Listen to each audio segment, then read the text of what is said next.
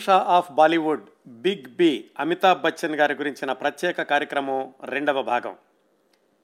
క్రిందటి వారం మొదటి భాగంలో ఏం మాట్లాడుకున్నామో క్లుప్తంగా గుర్తు తెచ్చుకుని తర్వాత ఈరోజు విశేషాల్లోకి వెళదాం. పరిచయం అవసరం లేని చలనచిత్ర ప్రముఖుడు అమితాబ్ బచ్చన్. భారతీయ చలనచిత్ర చరిత్రలో తనకంటూ ఒక విశిష్టమైన ప్రత్యేకమైన అధ్యాయాన్ని లిఖించుకున్న నటుడు అమితాబ్ బచ్చన్. క్రిందటి వారం అమితాబ్ బచ్చన్ గారి జీవితంలోని ముఖ్యమైన సంఘటనలను విహంగ వీక్షణంలాగా తెలుసుకున్నాం. అమితాబ్ బచ్చన్ తన ముప్పై సంవత్సరాల వయసులో సూపర్ స్టార్ హోదాని తెచ్చుకుంటే వాళ్ళ నాన్నగారు హరివంశరాయ్ బచ్చన్ ఆయనకి పాతికేళ్ళ వయసులోనే పంతొమ్మిది వందల ముప్పై ప్రాంతాల్లో హిందీ కవితా రంగంలో సూపర్ స్టార్ హోదాను అనుభవించారు. హరివంశరాయ్ బచ్చన్ గారి జీవిత విశేషాలను కూడా క్రిందటి వారం ప్రారంభించాం. అమితాబ్ నాన్నగారు హరివంశరాయ్ బచ్చన్ గారు అలహాబాదులో అతి సాధారణమైన మధ్యతరగతి కుటుంబంలో పంతొమ్మిది వందల ఏడులో జన్మించారు. చిన్నప్పటి నుంచి అభ్యుదయ భావాలు కల వ్యక్తిగా ఎదిగారు హరివంశరాయ్ తమ సామాజిక వర్గాన్ని సూచించే ఇంటి పేరు శ్రీవాస్తవ దాన్ని వాడడం మానేసి ఆయన స్కూల్ రోజుల నుంచి కూడా బచ్చన్ అనేది ఆయన తన కరం పేరుగా ఆ తర్వాత రోజుల్లో ఆ బచ్చన్ అనే పేరుని ఇంటి పేరుగా కూడా మార్చుకున్నారు. హరివంశరాయ్ సంతానం అయినటువంటి అమితాబ్ అజితాబ్ ఆ తర్వాత వాళ్ళ సంతానం తప్ప ప్రపంచంలో ఇంకెవ్వరికీ ఈ బచ్చన్ అనే ఇంటి పేరు ఉండదు. ఇది హరివంశరాయ్ గారికి మాత్రమే సొంతమైన అరుదైన ప్రత్యేకత. హరివంశరాయ్ గారు హై స్కూల్ రోజుల నుంచే కవితలు రాస్తూ ఉండేవాళ్ళు. ఆయనకు పంతొమ్మిది సంవత్సరాల వయసులో శ్యామ అనే ఆమెతోటి వివాహం అయ్యింది.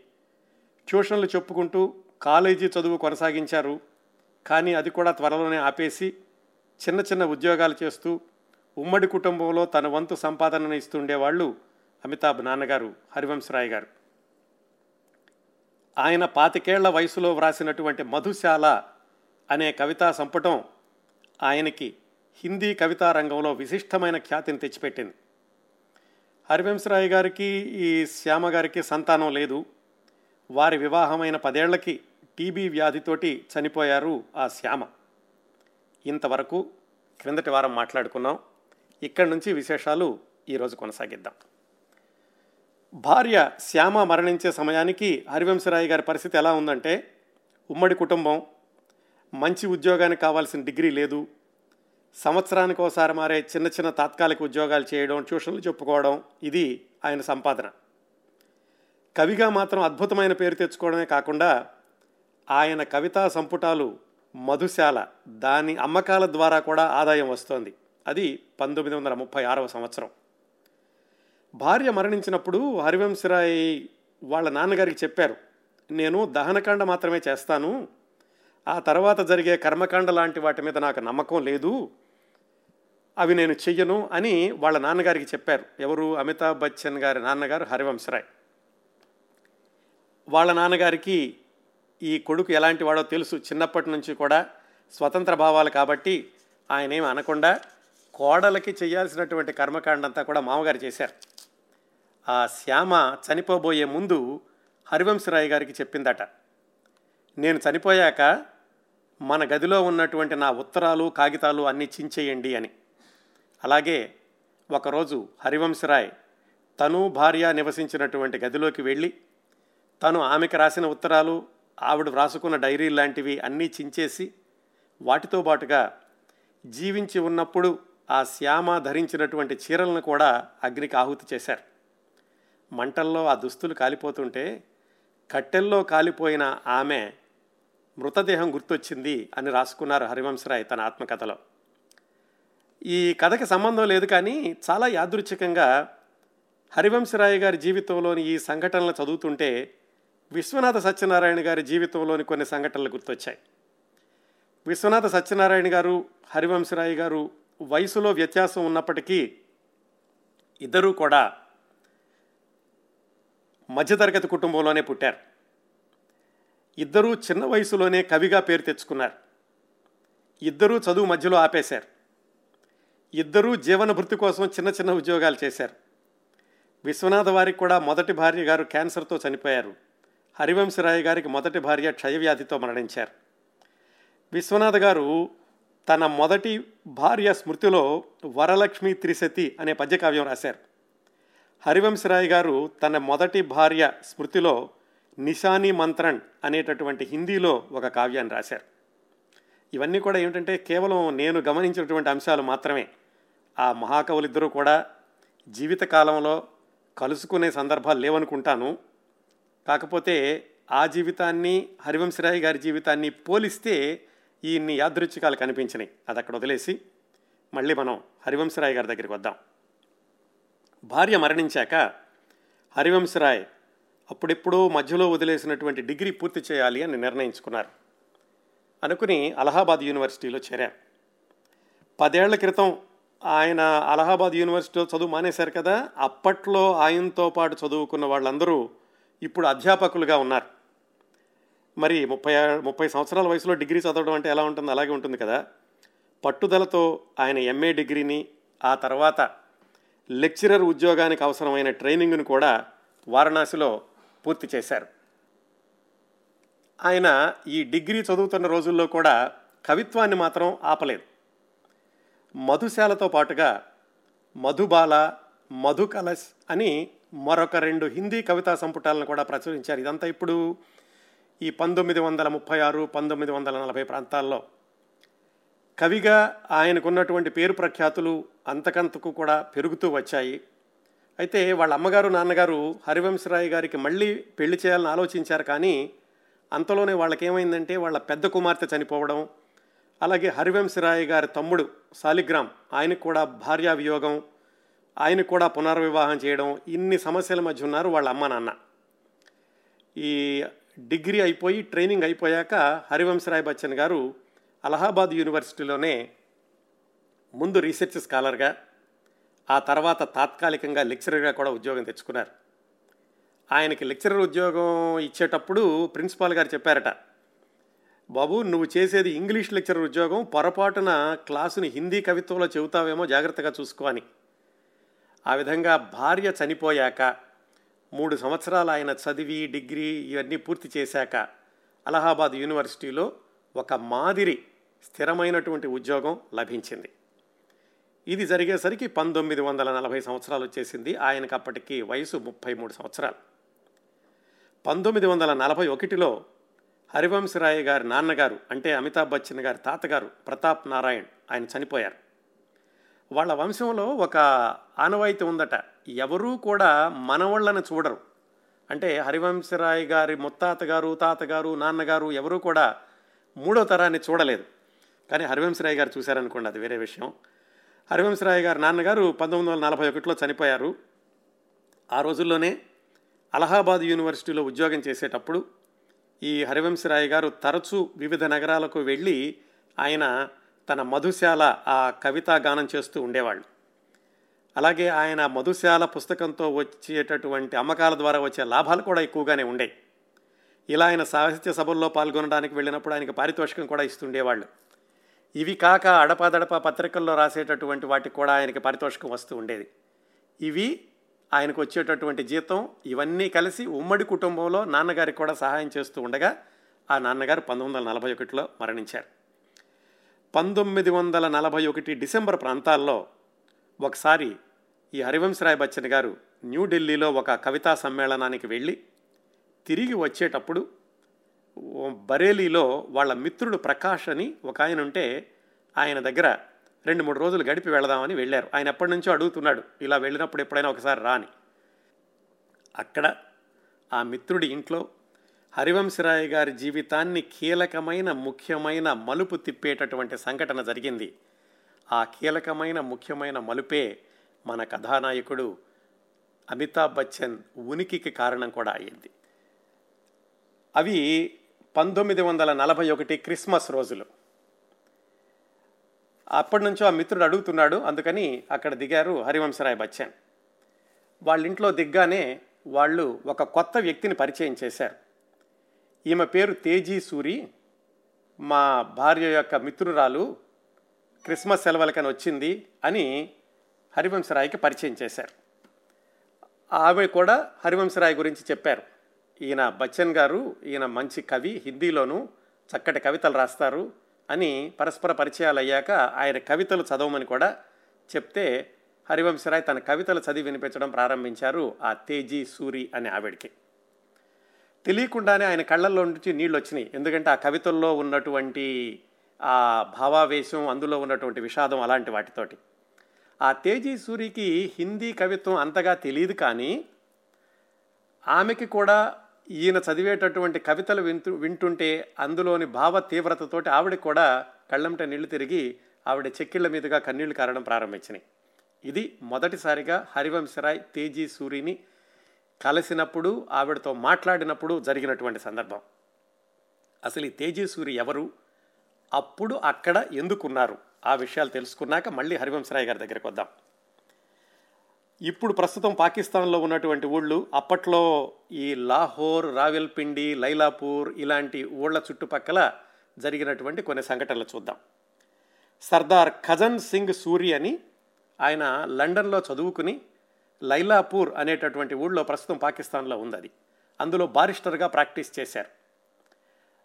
ఆ తర్వాత బారిస్టర్గా పేరు తెచ్చుకున్నాక పాటియాల ఆ పరిసర ప్రాంతాలకి ఆయన ఆర్థిక మంత్రిగా కూడా కొంతకాలం పనిచేశారు. బాగా చదువుకున్న ఆయన. ఆయనకి నలుగురు ఆడపిల్లలు.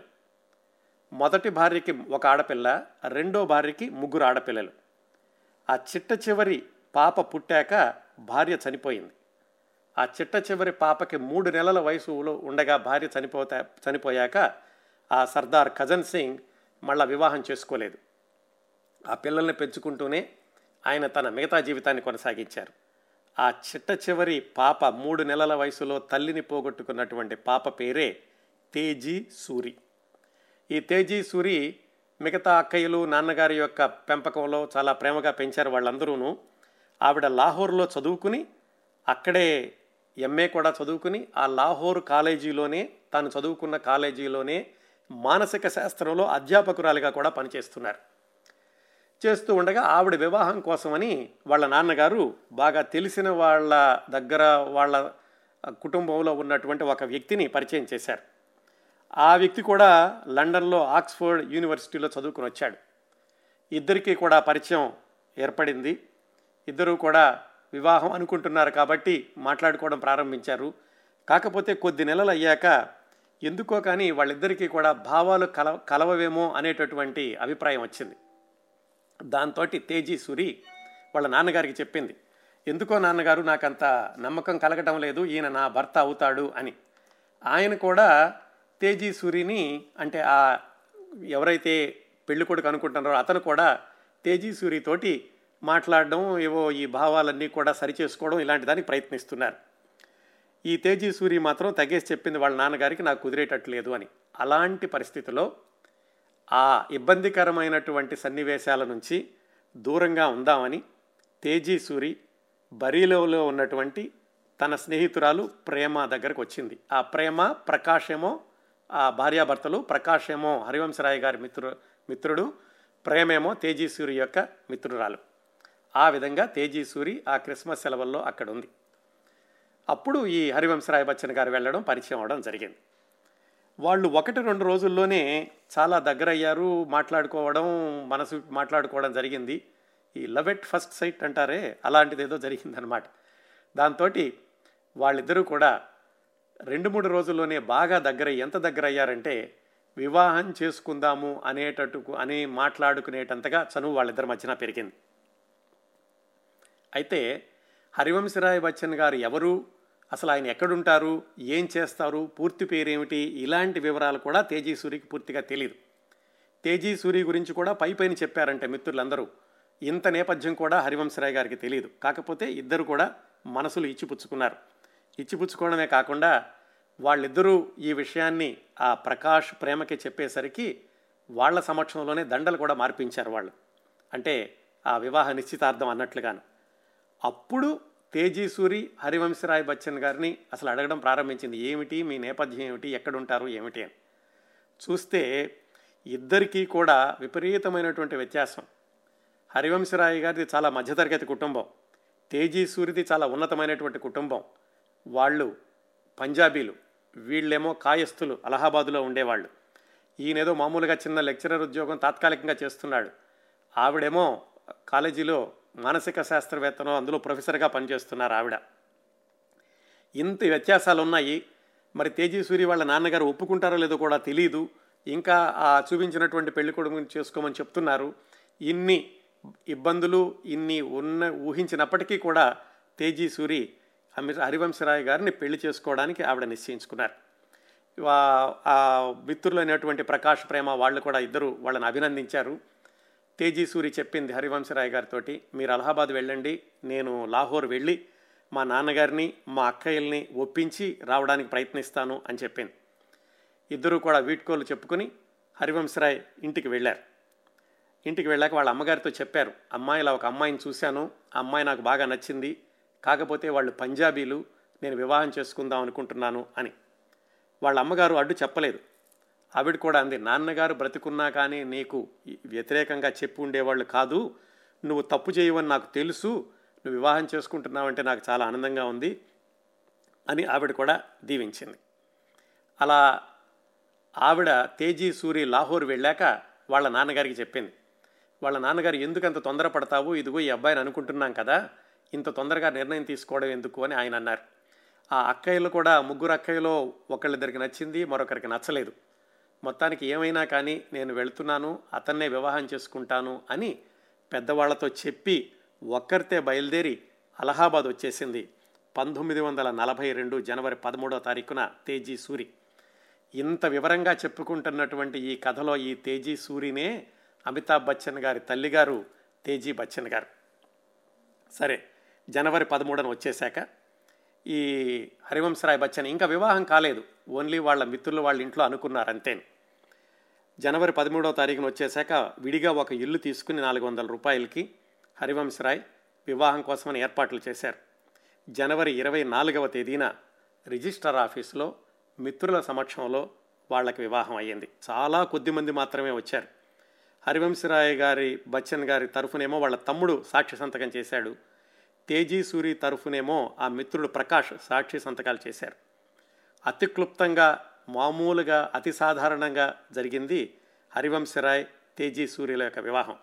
చాలా విచిత్రం ఏమిటంటే ఇది జరిగినటువంటి ముప్పై సంవత్సరాలకి దాదాపుగా అమితాబ్ బచ్చన్ జయబహాదురిల వివాహం కూడా ఇలాగే అతి తక్కువ మంది సమక్షంలో జరిగింది. ఆ విశేషాలన్నీ కూడా మనకి కథాగమనంలో వస్తాయి. బంధువులు ఎవరికీ కూడా హరివంశరాయ్ ఇలా చేయడం నచ్చలేదు. ఎందుకంటే వాళ్ళేమో కాయస్థులు అసలే ఇతను కులం పేరు పెట్టుకోవడం మానేశాడు ఇలాగా భార్య కూడా మొదటి భార్యకి కర్మకాండ ఇలాంటిది ఏమీ చేయలేదు అని అప్పటి నుంచో ఈ హరివంశరాయ్ అంటే కొంచెం కోపంగా ఉంటున్నారు మిత్రుల బంధువులందరూ కూడా దాంతో వివాహానికి కూడా ఎక్కువ మంది రాలేదు. బంధువులందరూ దాదాపుగా బహిష్కరించినట్లుగా చేశారు. ఈ తేజీ సూరి కూడా ఇంటి దగ్గర చెప్పి వచ్చేసింది వాళ్ళు అవును అని ఆమోదించడం వాళ్ళు కూడా రావడం ఇలాంటి దానికి కూడా సమయం లేదు. ఆవిడ వస్తూ వస్తూ తనతో పాటు ఒక గ్రామ్ ఫోన్ తెచ్చుకుంది. ఆ విధంగా పంతొమ్మిది వందల నలభై రెండు జనవరి ఇరవై నాలుగున హరివంశరాయ్ జీవితంలోకి తేజీ సూరి ప్రవేశించింది. వాళ్ళిద్దరికీ వివాహం జరిగినటువంటి నెల రోజులకి హరివంశరాయ్ గారి జీవితంలో మరొక ముఖ్యమైనటువంటి సంఘటన జరిగింది. అదేమిటంటే హరివంశరాయ్ గారు ఇలాగా చాలా కవితా సమావేశాలకి వీటికి వెళుతూ ఉంటారు కదా. అలా వెళుతున్నప్పుడు చాలామంది పరిచయం అయ్యారు. ఒక సభలో సరోజినీ నాయుడు గారు పరిచయం అయ్యారు. ఆవిడ కూడా మంచి కవయిత్రి. ఆ పరిచయంతో ఈ సరోజినీ నాయుడు గారు అలహాబాద్ వచ్చినప్పుడు పంతొమ్మిది వందల నలభై రెండు ఫిబ్రవరిలో అంటే అప్పటికి వారి వివాహం అయ్యి ఒక నెల రోజులైంది హరివంశరాయ్ గారికి తేజీకిన్ సరోజినీ నాయుడు వాళ్ళిద్దరినీ కూడా ఒక ఇంట్లో విందుకు పిలిచారు. ఆ విందు ఎక్కడ అంటే జవహర్లాల్ నెహ్రూ గారి ఆనంద నిలయంలో. అక్కడ ఏదో ఒక విందు జరుగుతోంది మీరిద్దరూ కూడా రండి అని హరివంశరాయ్ గారిని తేజీని పిలిచారు సరోజినీ నాయుడు గారు. కొత్తగా వివాహం అయింది అన్నట్లుగా కూడా మొట్టమొదటిసారిగా ఆ ఆనంద నిలయంలోకి అడుగు పెట్టారు హరివంశరాయ్ గారు. అక్కడికి వెళ్ళేసరికి జవహర్లాల్ నెహ్రూ గారే ఎదురొచ్చి ఆయన ఆహ్వానించారు. ఎందుకంటే ఆయనకి కూడా ఈ కవులు కవిత్వం అంటే చాలా ఆసక్తి. అప్పటికే మరి హరివంశరాయ్ గారికి చాలా గొప్ప పేరు ఉంది సరోజినీ నాయుడు కూడా అందరికీ పరిచయం చేశారు. వెళ్ళగానే జవహర్లాల్ నెహ్రూ గారు చెప్పారు మీరు వేరుగా పరిచయం చేయాల్సిన అవసరం లేదు. ఇదిగో మా మేనకోడళ్ళు వాళ్ళ చేతుల్లో కూడా మీ మధు కలశ్ పుస్తకం ఉంది అని చూపించారు. మా ఇంట్లో కూడా మీ అభిమానులు ఉన్నారు అని చెప్పారు జవహర్లాల్ నెహ్రూ. ఇందిరాగాంధీ గారు కూడా ఉన్నారు అప్పుడు. ఆవిడకి ఇంకా వివాహం కాలేదు అప్పటికి. ఆ ఇందిరాగాంధీ గారిని తేజీ సూరికి పరిచయం చేశారు.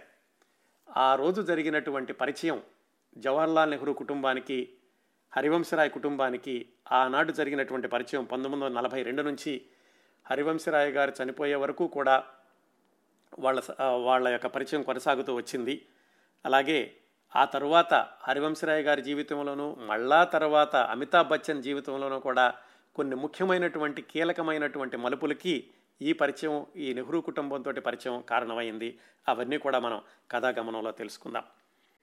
హరివంశరాయ్ గారికి నెహ్రూ కుటుంబంతో పరిచయం జరిగినటువంటి ఇంకొక నెల రోజుల్లోనే మరొక సంఘటన జరిగింది. అది ఇందిరాగాంధీ వివాహం. ఆ వివాహానికి కూడా హరివంశరాయ్ని తేజీని ఆహ్వానించారు నెహ్రూ కుటుంబం వాళ్ళు.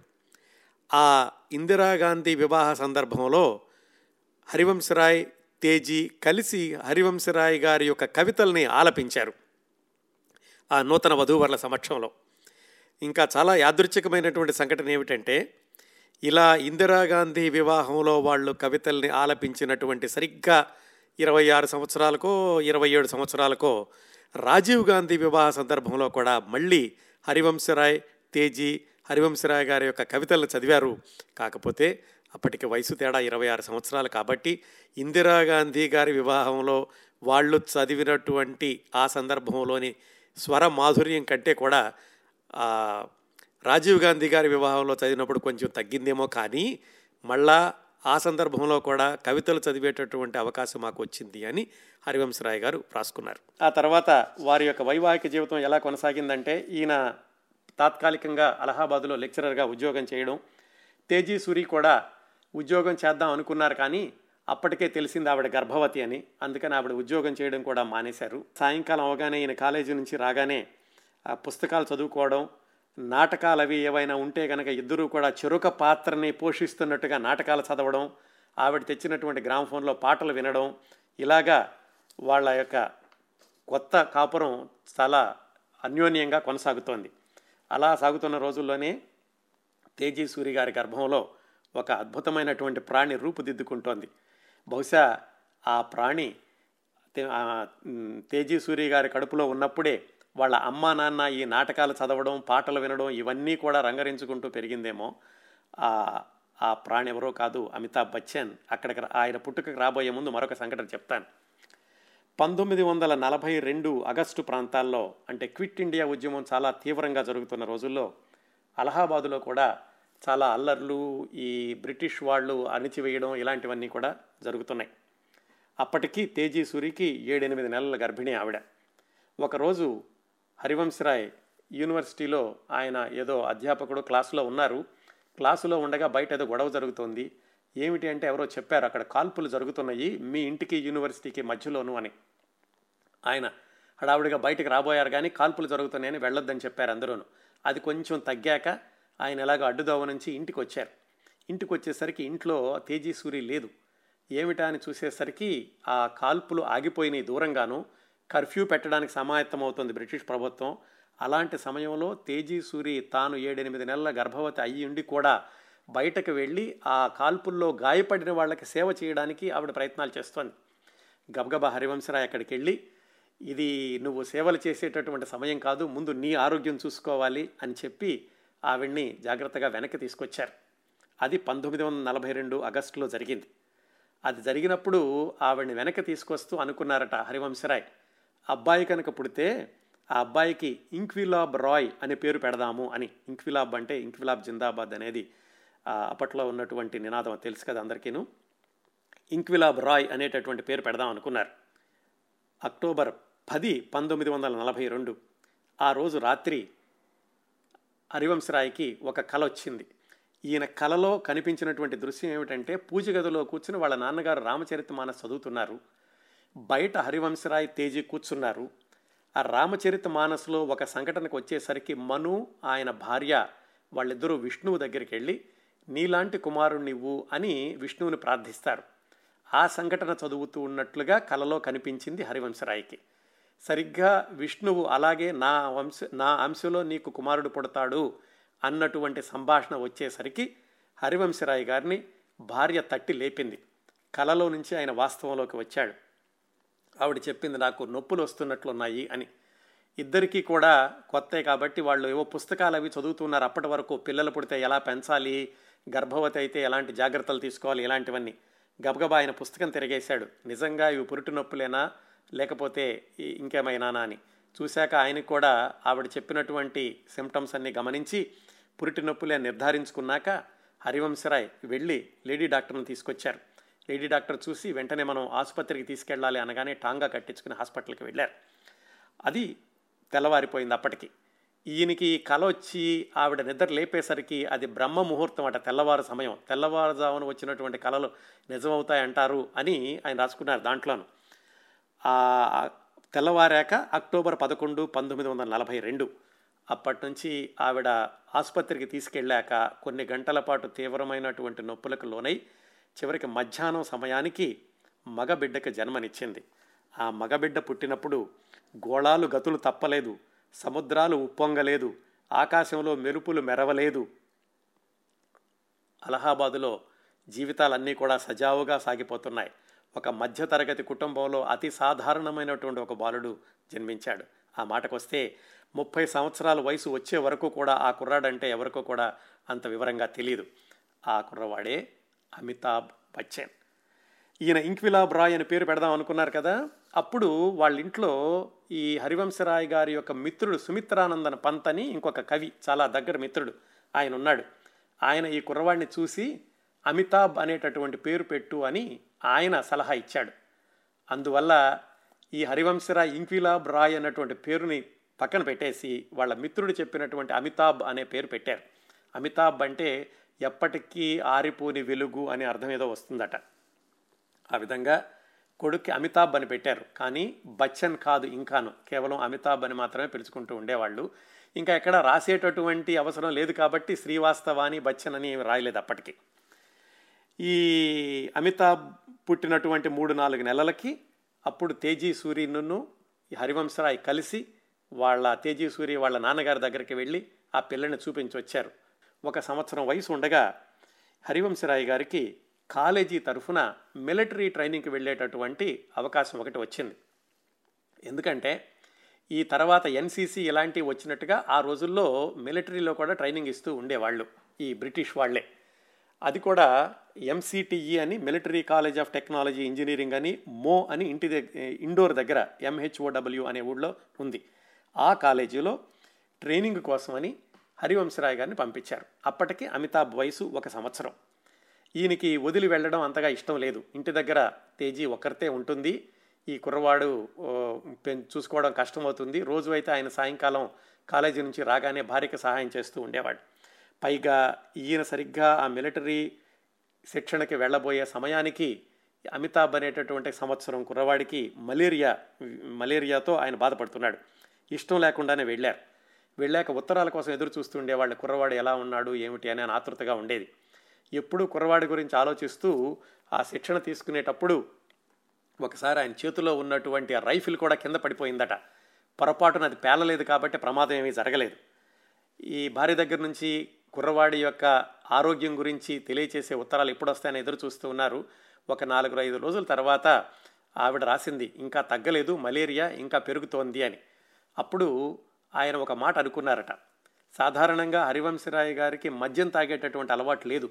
మిత్రులు ఏదో చెబితే అప్పుడప్పుడు తీసుకుంటూ ఉండేవాడు ఈ మిలిటరీ యొక్క మెస్లో కూడా ఎక్కువగా ఈ మద్యం తీసుకునే వాళ్ళు ఉండేవాళ్ళు. ఈయన కూడా తీసుకోవాల్సినటువంటి పరిస్థితులు ఉన్నాయి. ఈ కొడుకు ఇలా ఉందని తెలిసి ఆయన మనసులో ఒక మాట అనుకున్నారట. మా అబ్బాయి కనుక మలేరియా తగ్గితే నేను జీవితంలో మద్యం ముట్టుకోను అని. దానివల్ల తగ్గిందని కాదు కానీ నా యొక్క ఆత్మ నిగ్రహం పనిచేసింది అన్నట్లుగా ఆయన ఆత్మకథలో రాసుకున్నారు. ఆ తర్వాత వచ్చినటువంటి ఉత్తరంలోనే తేజీ సూరి అబ్బాయికి తగ్గిపోయింది మలేరియా బాగానే ఉన్నాడు అని చెప్పారు. ఆ విధంగా మొదలైంది అమితాబ్ బచ్చన్ యొక్క బాల్యం. పంతొమ్మిది వందల నలభై ఐదులో అమితాబ్ బచ్చన్ యొక్క నాయనమ్మ అంటే హరివంశరాయ్ గారి యొక్క తల్లిగారు కూడా మరణించారు. ఈ అమితాబ్ బచ్చన్కి మూడు నాలుగు సంవత్సరాల వయసు వచ్చాక అప్పుడు ఈ తేజీ సూరి ఎక్కడైనా ఉద్యోగం చేద్దామని కాకపోతే యూనివర్సిటీలో ఉద్యోగం చేయాలంటే కనుక ఆవిడ చదివినటువంటి ఎంఏకి మళ్ళా ట్రైనింగ్ తీసుకోవాలి ఉద్యోగ శిక్షణ లాంటిది. అది కొంచెం కష్టం అవుతుందని చెప్పి ఆ దగ్గరలో ఉన్నటువంటి ఆడపిల్లల స్కూల్ ఒకటి ఉంటే జగత్ తరుణ్ హై స్కూల్ అని ఆ హై స్కూల్లో ఆడపిల్లలకి ఆవిడ తాత్కాలికంగా పాఠాలు చెప్పడం ప్రారంభించారు. ఆ పాఠాలు చెప్పేటప్పుడు కూడా పొద్దున్నే సైకిల్ మీద వెళ్ళి పాఠాలు చెప్పి సాయంకాలం వచ్చేటప్పుడు సైకిల్ మీద కూరగాయలు అవి తీసుకురావడం ఇలాంటి కష్టమంతా పడుతూ ఉండేవాళ్ళు తేజస్వరి గారు. హరివంశరాయ్ గారికి ఎలాగో యూనివర్సిటీలో ఉద్యోగం చేస్తున్నారు ఆయనకి జీతం వస్తుంది ఆయనకి కవిగా కూడా పేరు పెరుగుతూనే ఉంది. పంతొమ్మిది వందల నలభై ఆరు ప్రాంతాల్లో ఒకసారి అమితాబ్ బచ్చన్ని వాళ్ళ తాతగారి ఊరు తీసుకెళ్ళడానికని హరివంశరాయ్ అలాగే తేజీ సూరి కూడా వెళ్తున్నారు. వెళుతూ అలహాబాద్ రైల్వే స్టేషన్లో టికెట్ కొనడానికని తేజీ సూరి దూరంగా వెళ్ళారు ఈ మూడు నాలుగు సంవత్సరాల కుర్రవాడిని చేత్తో పట్టుకుని హరివంశరాయ్ నుంచున్నారు. ఆయన రాశారు ఆత్మ ఆత్మ కథలోను పదిహేను నిమిషాలు పదిహేను యుగాలుగా గడవడం అంటే ఏమిటి అనేది ఆ రోజు జరిగింది అని. ఏం జరిగిందంటే ఈ చేతిలో చెయ్యి వేసి ఉన్నటువంటి మూడు సంవత్సరాల అమితాబ్ బచ్చన్ ఆయన చెయ్యి విదిలించుకుని ఎప్పుడో వెళ్ళిపోయాడు. ఆయన చూడలేదు. చూసేసరికి పిల్లడు లేడు. సర్లే వాళ్ళ అమ్మ దగ్గరికి వెళ్ళాడేమో ఆవిడ టికెట్ కొంటుంది కదా అని అనుకున్నారు ఆయన. కాసేపు అడిగాక చూసేసరికి ఆవిడ వచ్చింది టికెట్ తీసుకుని. టికెట్ వచ్చి చూసుకున్నాక ఏమిటి మన అబ్బాయి ఏమిటి అంటే నా దగ్గరికి రాలేదండి అంది ఆవిడ. ఈయన కూడా కుర్రాడు ఎక్కడికి వెళ్ళాడని అప్పుడు ఇద్దరూ కలిసి ఆత్రంగా వెతకడం ప్రారంభించారు. మొత్తం అలహాబాదు రైల్వే స్టేషన్ అంతా కూడా వెతుకుతుంటే ఎవరు అన్నారట ఏంటి వెతుకుతున్నారంటే ఇలా మా కుర్రవాడు మూడు సంవత్సరాలు ఎక్కడో తప్పిపోయాడంటే అదిగో అక్కడ ప్లాట్ఫామ్లను కలిపేటటువంటి వంతెన మీద నుంచుని వచ్చిపోయే రైళ్ళను చూస్తున్నాడు అతనేమో చూడండి అని ఎవరో మధ్యలో చూసిన వాళ్ళు తీసుకెళ్ళారట. తీసుకెళ్ళి చూస్తే ఈ మూడేళ్ళ అమితాబ్ ఆ వంతెన మీద నుంచుని ఆ- ఓచల్ ఓచ ఇనుప ఓచల్లో నుంచి వెచ్చిపోయే రైళ్ళను చూస్తున్నాడు. గబగబా వెళ్ళి కౌగిలించుకుని ఇద్దరు కూడా వెనక్కి తీసుకొచ్చారు. ఆ పదిహేను నిమిషాలు కూడా నా జీవితంలో సుదీర్ఘమైనటువంటి యుగాలు గడిచినటువంటి కాలం అది ఎప్పుడూ మర్చిపోలేను. అమితాబ్ని చూసినప్పుడల్లా నాకు అది గుర్తొస్తూ ఉంటుంది అని హరివంశరాయ్ గారు రాసుకున్నారు. ఆ హరివంశరాయ్ గారికి ఆ ఉద్యోగం చేసుకుంటూ ఉండగా కుర్రవాడికి నాలుగైదు సంవత్సరాల వయసు వచ్చినప్పుడు కాన్వెంట్లో చదువుతూ చదివి చేర్పిద్దాం అనుకున్నారు. ఎందుకంటే హరివంశరాయ్ గారు మున్సిపాలిటీ స్కూల్లోనే చదువుకున్నారు. కుర్రవాడికి మంచి చదువు రావాలని కాన్వెంట్లో చేర్చాలి అనుకున్నప్పుడు పెద్ద సమస్య ఎదురైంది. ఏమిటా సమస్య? పేరు ఏమి రాయాలి అని. అమితాబ్ అన్న పేరు అయితే వాళ్ళు పిలుస్తున్నారు. అమిత్ అని అమితాబ్ నేను ఆ తర్వాత శ్రీవాస్తవ రాయాలా బచ్చన్ రాయాలా? బచ్చన్ అనేది ఇంటి పేరు కాదు. అది కేవలం హరివంశరాయ్ గారు పెట్టుకున్నటువంటి కలం పేరు మాత్రమే. ఆయన కవితలు రాసేటప్పుడు బచ్చన్ అని రాసేవాళ్ళు కొన్నిసార్లు హరివంశరాయ్ బచ్చన్ అని రాసేవాళ్ళు. కానీ అధికారికంగా ఆయన పేరు హరి హరివంశరాయ్ శ్రీవాస్తవ అని ఇప్పుడు అమితాబ్కి అమితాబ్ శ్రీవాస్తవ రాయాలా? పేరు రాయాలి అని తేజీను హరివంశరాయ్ కలిసి ఆలోచించుకున్నారు. ఆలోచించుకున్నప్పుడు వాళ్ళకి అన్నీ గుర్తొచ్చినాయి. అప్పటికీ బంధువులందరూ కూడా దూరం అయ్యారు. ఈయన కులానికి దూరంగా ఉన్నాడు కులాన్ని వెలివేశాడని బంధువులందరూ కూడా ఈయన్ని అప్రకటితంగా బహిష్కరించారు. ఇలాంటప్పుడు నేను ఇంకా కులాన్ని పట్టుకుని ఎందుకు వేలాడాలి అనుకుని ఆయన ఆవిడ ఆలోచించుకుని ధైర్యం చేసి కుర్రవాడి పేరు అమితాబ్ బచ్చన్ అని రాయించారు. ఆ బచ్చన్ అనేది ఇంటి పేరు అయింది. ఆ తర్వాత ఐదు సంవత్సరాలకు కానీ హరివంశరాయ్ గారు ఆయన అధికారికంగా తన ఇంటి పేరుని బచ్చన్గా మార్చుకోలేదు. అంటే మొత్తం ఈ బచ్చన్ వంశస్థులందరిలోకి మొట్టమొదటిసారిగా అధికారికంగా పేరు పెట్టుకున్నది అమితాబ్ బచ్చన్. ఆయన నాలుగైదు సంవత్సరాల వయసులో కాన్వెంట్లో చేరేటప్పుడు అనమాట ఒకసారి అంటే ఈ పంతొమ్మిది వందల నలభై ఆరు ప్రాంతాల్లోనే హరివంశరాయ్ తేజీ సూరి ఒక వేసంకాలం సెలవుల్లో ఈ కుర్రవాణ్ణి తీసుకుని పూనాలో వాళ్ళ మిత్రులుంటే బొంబాయి దగ్గర పూనాలో అక్కడికి వెళ్ళారు. అక్కడ ఒక విచిత్రమైనటువంటి సంఘటన జరిగింది. ఆ సంఘటన అలాగే కొనసాగి ఉంటే కథ వేరుగా ఉండి ఉండేదేమో.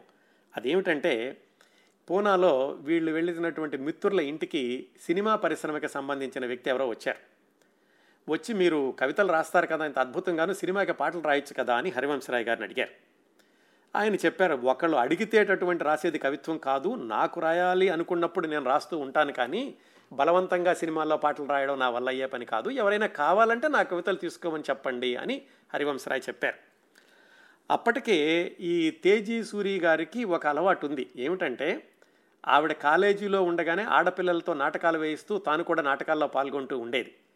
అలాగే అలహాబాదులో ఈ అమితాబ్ బచ్చన్ పెరిగి పెద్దవాడవుతున్న రోజుల్లో ఇందిరాగాంధీ యొక్క ఆ ప్రభావంతో వాళ్ళ రాజకీయ సభలకి వాటికి వెళ్ళడం అవసరమైతే కనుక వాటిల్లో నాటకాలు వేయడం ఇలాంటివి కూడా కొనసాగిస్తూ వచ్చారు ఈ తేజీ బచ్చన్ గారు. దాంతో ఆవిడని చూసి ఆ వచ్చినటువంటి ఆయన అడిగాడు మీకు కూడా ఏమైనా సినిమాల్లో వేషాలు వేసేటటువంటి ఆలోచన ఉందా? అని. ఆవిడ అసలు నాకు అలాంటి ఆలోచన లేదు అని చెప్పారు. కానీ ఆ వచ్చినటువంటి సినిమా వ్యక్తి ఆ తర్వాత రెండు రోజులకి రెండు కాంట్రాక్టులు తీసుకొచ్చేసి వాళ్ళ ముందు పెట్టాడు. ఏమిటి అంటే ఆ కాంట్రాక్టుల్లో ఒకటి ఈయనకి పాటలు రాయడానికి రెండోది తేజీ బచ్చన్ సినిమాల్లో వేషాలు వేయడానికిను. ఆయన ఆశ్చర్యపడి మేము వద్దన్నాం కదా ఎందుకు ఈ కాంట్రాక్టులు తీసుకొచ్చారంటే ఆలోచించుకోండి మీరు ఆలోచించుకొని చెప్పండి అని ఆ సినిమా వ్యక్తి అక్కడ వదిలేసి వెళ్ళిపోయాడు. బహుశా వాళ్ళిద్దరూ కూడా ఆ రెండు కాంట్రాక్టుల్ని ఒప్పుకుని ఉంటే మరి ఆ హరివంశరాయ్ గారు గేయ రచయితగాను పాటల రచయితగాను తేజీ బచ్చన్ గారు నటీమణిగాను కొనసాగి ఉండేవాళ్ళేమో తెలీదు కానీ ఆయన ఒప్పుకోలేదు. ఎందుకనంటే ఆ కాంట్రాక్ట్ చూశాక ఆయనకి కళ్ళ ముందు university building cinema studio university building cinema studio cinema studio university building ఇవి కనిపించి ఆ రెండింటిలోనూ ఆయన యూనివర్సిటీ బిల్డింగ్కే ఎంచుకున్నారు. ఎంచుకుని ఈ సినిమాలు నాకు వద్దు అనుకున్నారు. తేజీ బచ్చన్ కూడా సరిగ్గా అదే సమయంలో ఆవిడ రెండవసారి గర్భవతి అని తెలిసింది. దాంతో అసలు ఈ సినిమాలు అనేటువంటి ఆలోచనని పూర్తిగా విరమించుకున్నారు వాళ్ళు. ఆ రెండవసారి వాళ్ళకి పుట్టినటువంటి కుమారుడే పంతొమ్మిది వందల నలభై ఏడు మే పద్దెనిమిదో తేదీన పుట్టాడు చిన్నబ్బాయి. అతనికి ఈ హరివంశరాయ్ గారు ఆయన ఈ స్వాతంత్ర్యం ముందు పుట్టాడు కాబట్టి అజాద్ రాయ్ అని పేరు పెడదాం అనుకున్నారట. ఆయనకి కూడా ఆ మిత్రుడు సుమిత్రానందన్ పంత్ అన్నాయనే అజితాబ్ అనేటటువంటి పేరు పెట్టమని ఆయన సలహా ఇచ్చారు. ఆ విధంగా అమితాబ్ తమ్ముడు అజితాబ్. అమితాబ్ ఇంక్విలాబ్ రాయ్ అవ్వాల్సింది అజితాబ్ అజాద్ రాయ్ అవ్వాల్సింది. అజితాబ్ బచ్చన్గా ఆయన పెరిగారు. ఈ అజితాబ్ బచ్చన్ పుట్టినటువంటి మూడు నెలలకే మసూచి వచ్చింది. మసూచి వచ్చి చాలా రోజులు తగ్గకపోతే హరివంశరాయ్ గారు మళ్ళీ మనసులో మొక్కుకున్నారట ఆయన. దృఢమైనటువంటి నిర్ణయం ఏమిటంటే ఈ చిన్నపిల్లవాడి కనుక మసూచి తగ్గితే నేను నేను ఇప్పుడు మాంసాహారం తినడం కూడా మానేస్తాను ఆయన మనసులో అనుకున్నారట. దాని ప్రభావం ఏమిటో కానీ తర్వాత ఆ అజితాబ్ కూడా మసూచి తగ్గడం అతను కూడా ఆరోగ్యంగా పెరగడం ప్రారంభమైంది. అయితే రెండోసారి అమ్మాయి పుడుతుందేమో అనుకుని వాళ్ళు అమ్మాయికి పెట్టేటటువంటి పేర్లు ఆలోచించుకున్నారట. అందుకని చిన్నప్పటి నుంచి కూడా అజితాబ్కి అమ్మాయి దుస్తులు వేసి తేజీ సూరి జాగ్రత్తగా పెంచుకుంటూ వచ్చింది. ఆయన ముద్దు పేరు బంటి. ఇది ఇద్దరు పిల్లలతోటి వారి యొక్క కుటుంబ జీవితం మధ్యతరగతిది అయిందే కానీ ఏమాత్రం ఇబ్బంది లేకుండా కొనసాగుతూ ఉంది. కొనసాగుతూ ఉండగా పంతొమ్మిది వందల నలభై తొమ్మిది ప్రాంతాల్లో మరొక ముఖ్యమైనటువంటి మలుపు సంభవించింది హరివంశరాయ్ గారి జీవితంలో. అది ఏమిటి? ఆ మలుపు అమితాబ్ బచ్చన్ అజితాబ్ బచ్చన్ల యొక్క బాల్యాన్ని ఎలాంటి సందర్భాలకి లోను చేసింది? ఈ విశేషాలన్నీ కూడా వచ్చే వారం అమితాబ్ బచ్చన్ గారి ప్రత్యేక కార్యక్రమం మూడవ భాగంలో విందాం.